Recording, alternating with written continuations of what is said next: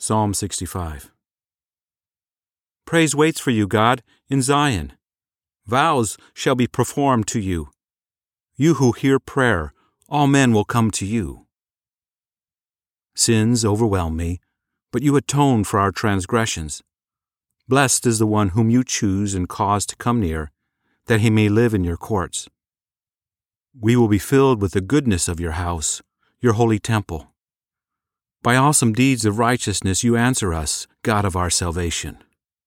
You, who are the hope of all the ends of the earth, of those who are far away on the sea. By your power you form the mountains, having armed yourself with strength. You still the roaring of the seas, the roaring of their waves, and the turmoil of the nations. They also who dwell in faraway places are afraid at your wonders. You call the morning's dawn and the evening with songs of joy. You visit the earth and water it. You greatly enrich it. The river of God is full of water. You provide them grain, for so you have ordained it. You drench its furrows, you level its ridges, you soften it with showers, you bless it with a crop. You crown the year with your bounty, your carts overflow with abundance. The wilderness grasslands overflow.